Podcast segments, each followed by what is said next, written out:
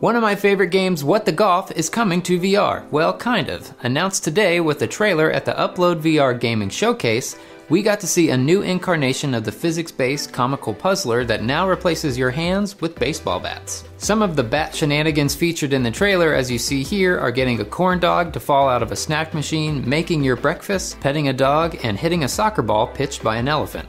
As I shared before, What the Golf is one of my favorite mobile games I've ever played, and I actually streamed a ton of it back in the day on this channel. So when I saw this trailer, excited is kind of an understatement. The art style I think is perfectly suited for VR and especially for the Quest 2 standalone headset.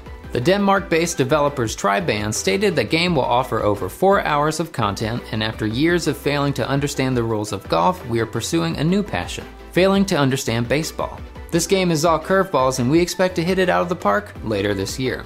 I will be honest, I was a little bummed learning that 4 hours of playtime is all that we're going to get, but maybe this can be seen as a proof of concept for the future to possibly bring a full VR version of What the Golf to the platform.